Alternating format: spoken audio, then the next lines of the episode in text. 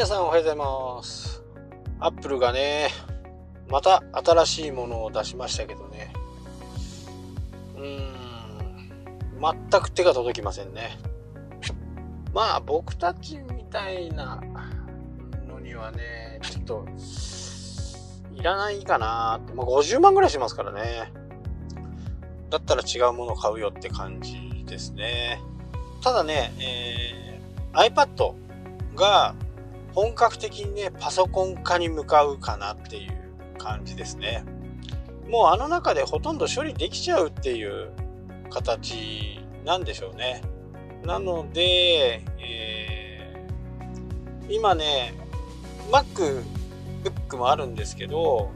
仕事に行く時にはね、iPad を持つようにしています。iPad でね、えー、大体のことは、え、できちゃうんでね、ぱりパソコンがないとちょっと厳しいかなっていうのが、まあ、動画編集はね、やっぱりちょっとパソコンじゃないと、ちょっと厳しいかなって思うんですけど、まあ、プレミアラッシュっていうのをね、使うようになれば、少しは違うのかなっていう風に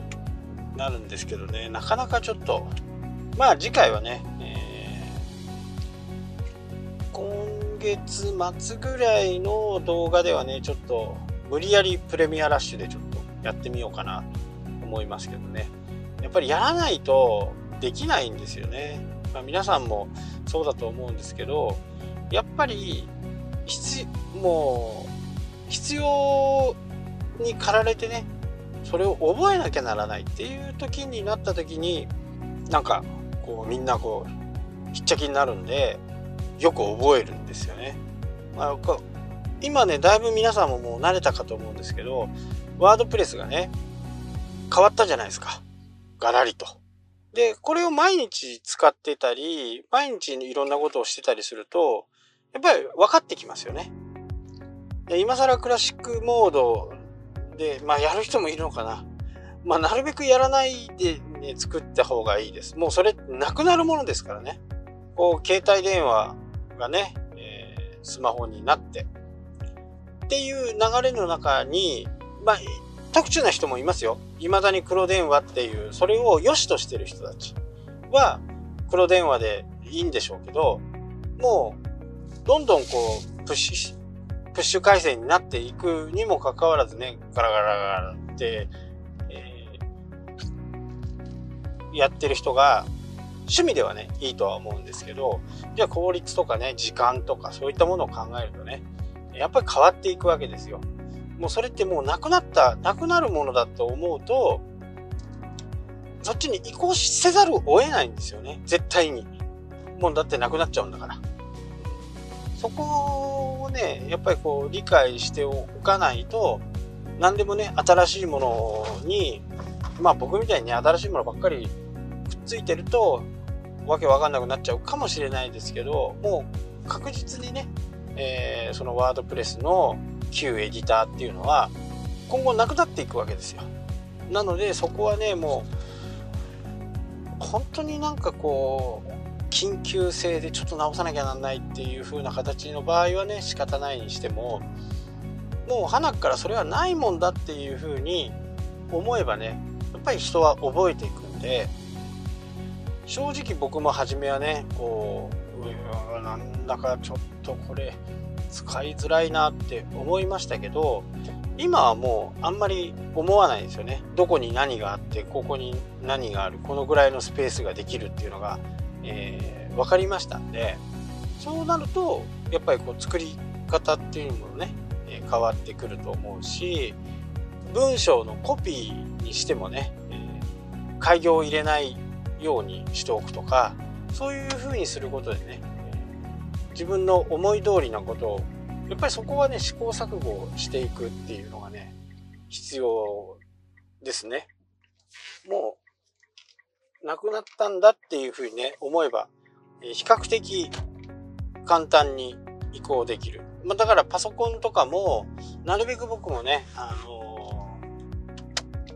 ー、iPad を持って歩くようにしてます。iPad で無理やりやるようにしています。まあパソコンはなくならないにしろね、えまだすぐにはねなくなりませんけどまあやっぱりこう使うものによってやっぱり使うものによってね、えー、分けていく今日はメールとかね、えー、その辺しかメールはやっぱりこう重要なんで見とかなきゃならないと思うんですけどそこでわざわざこうパソコンを出すかっていうと簡単にスマホでも確認できますからね。で言ってしまえばスマホだけでもいけるとは思うんですよね。ただ僕の場合は今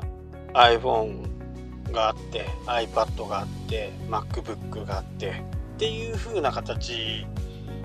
の中でねこの部分は iPhone と iPad を持ってきゃいいかな。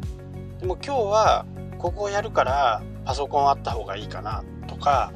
そういう風な形でね、えー、持ちをその時の状況によってね持っていくものを変えています。でこれができるのがやっぱりこうクラウドで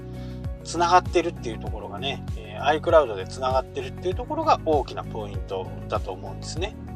で今回 iTunes がもうなくなるということで、えミュージックアプリとか写真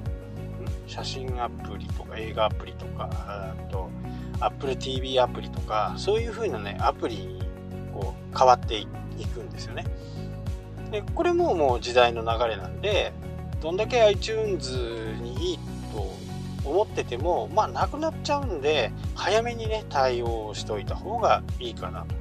なので、えー、今年の秋にね、リリースされると思うんですけど、ちょうど iPhone の次の世代が出る XS じゃないやつですね。今度何になるのか、11になるかわからないですけど、その時に、こう、刷新されるはずなんですね。で、そうなった時に、こう、それにね、スムースにこう、いけるようにしといた方がいいかなと思います。まあ、とにかくもう、これはもう将来ないなっていうふうに思った時には一気にね、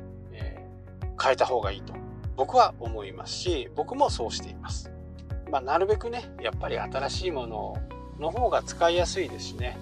えー、使いづらいものもあります。ただ慣れていけば、えー、十分使えるものになっていくと思うんでねいろいろ不満は皆さんあると思うんですよ。僕の中でもこれこうした方が使いやすいなっていうのも多々ありますけど、まあ、あとは慣れですよね。今までこうだったからこうっていうのは、これからはね、なかなかやっぱり通用していかないかなと思います。で、iPhone の5、6、6プラス、6プラスがもう今度 iOS が13になった時点でサポートが終わるという形になってるんで、今ね、5とか6とかを持ってる方はもうえ新しい機種にね変更した方がいいかなと思います。そうしないとサポートが受けれないっていうことはアップデートもね受け付けてくれないんで、えご自宅のねで見る YouTube とか音楽を流すとかまあそういうプレイヤーにした方がいいかなっていう感じですね。まあ来年がどんな感じカメラのねレンズが3つできるっていう風なリークの写真とかももう出てますしね。まあ、カメラが良くなるのはね YouTube をやってるものからしてもねすごくいいことだなと思ってるんで、まあ、ただ今回はまだ買って1年なんでね買わないと思うんですけど、まあ、SIM フリーになった時点であればねもう SIM を変えるだけでね簡単に移行ができるんでそういう風にしていこうかなと。でサブ機のやつがね 6S なんですね。6S なんで、えー来年再来年2021年の